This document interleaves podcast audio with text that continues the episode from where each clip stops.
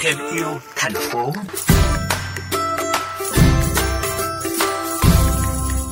Thưa quý vị, làm thế nào để phát triển mạng lưới giao thông hiện đại, thông suốt và thân thiện với môi trường luôn là một bài toán khó đối với những người làm quy hoạch và phát triển đô thị.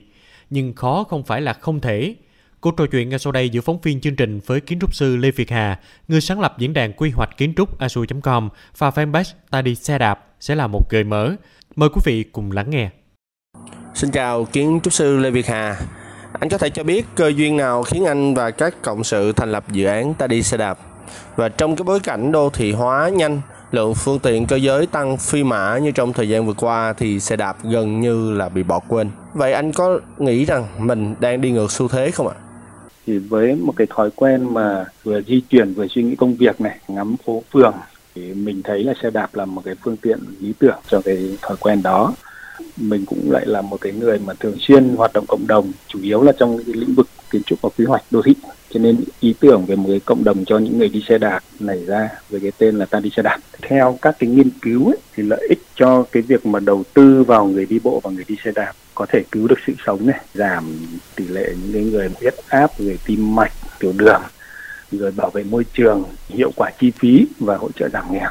thì cái việc mà đáp ứng nhu cầu của những người đi bộ và đi xe đạp là một phần rất là quan trọng trong cái giải pháp giao thông để giúp các thành phố giảm thiểu cái sự gia tăng khí thải, cải thiện chất lượng không khí và an toàn đường bộ. Do đó việc mà chúng ta thúc đẩy đi xe đạp trong các thành phố bây giờ không những là không đi ngược mà là đúng xu thế bằng chứng là chúng ta thấy các cái thành phố phát triển và văn minh trên thế giới đều đang cố gắng thực hiện cái điều đấy. Theo anh thì việc sử dụng xe đạp thường xuyên nó đóng vai trò ra sao trong việc à, hạn chế tình trạng ô nhiễm môi trường, ô nhiễm không khí tại các đô thị ạ? Như chúng ta biết những năm gần đây thì cái vấn đề ô nhiễm môi trường, ô nhiễm không khí tại các cái đô thị lớn là ngày càng trở nên trầm trọng và nguyên nhân mà chiếm tỷ lệ lớn là do giao thông. Thì giao thông với các cái phương tiện mà phát thải carbon như là ô tô, xe máy thì đang đóng góp rất là mạnh mẽ vào cái quá trình ô nhiễm. Thì xe đạp vốn được coi như là một cái biểu tượng của giao thông xanh.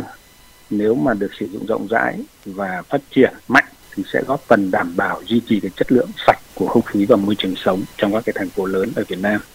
Được biết, những năm trước đây thì tuần lễ ta đi xe đạp được tổ chức khá là phong phú và nhận được nhiều sự quan tâm của người dân. Tuy nhiên, trong bối cảnh dịch bệnh như năm nay thì chúng ta sẽ tổ chức như thế nào? Cái tuần lễ ta đi xe đạp vào cái tuần đầu tiên của tháng 6 hàng năm, là một cái chiến dịch truyền thông cho phong trào đi xe đạp được tôi và asui.com khởi xướng từ năm 2019 tức là một năm sau khi mà Liên Hiệp Quốc chọn ngày mùng 3 tháng 6 hàng năm là ngày xe đạp thế giới. Ngoài ra trong cái tuần đầu tiên của tháng 6 này, chúng ta lại còn có cả hai cái ngày nữa liên quan đến xe đạp là ngày quốc tế thiếu nhi mùng 1 tháng 6 và ngày môi trường thế giới mùng 5 tháng 6. Tuy nhiên năm nay thì trong cái bối cảnh mà đại dịch ờ, Covid-19 đang bùng phát lại thì chương trình này sẽ chủ yếu là được chia sẻ online với cái tác dụng là chúng ta sẽ truyền thông và nâng cao hiểu biết của người dân, các thành phố về giao thông tự chủ và chuyển đổi từ sử dụng các cái phương tiện cơ giới cá nhân có mức độ gây ô nhiễm cao sang phương tiện công cộng và phương tiện giảm phát thải gây ô nhiễm môi trường sống tại các cái đô thị của Việt Nam. Một lần nữa, xin cảm ơn anh về cuộc trò chuyện này trên kênh VV Giao thông.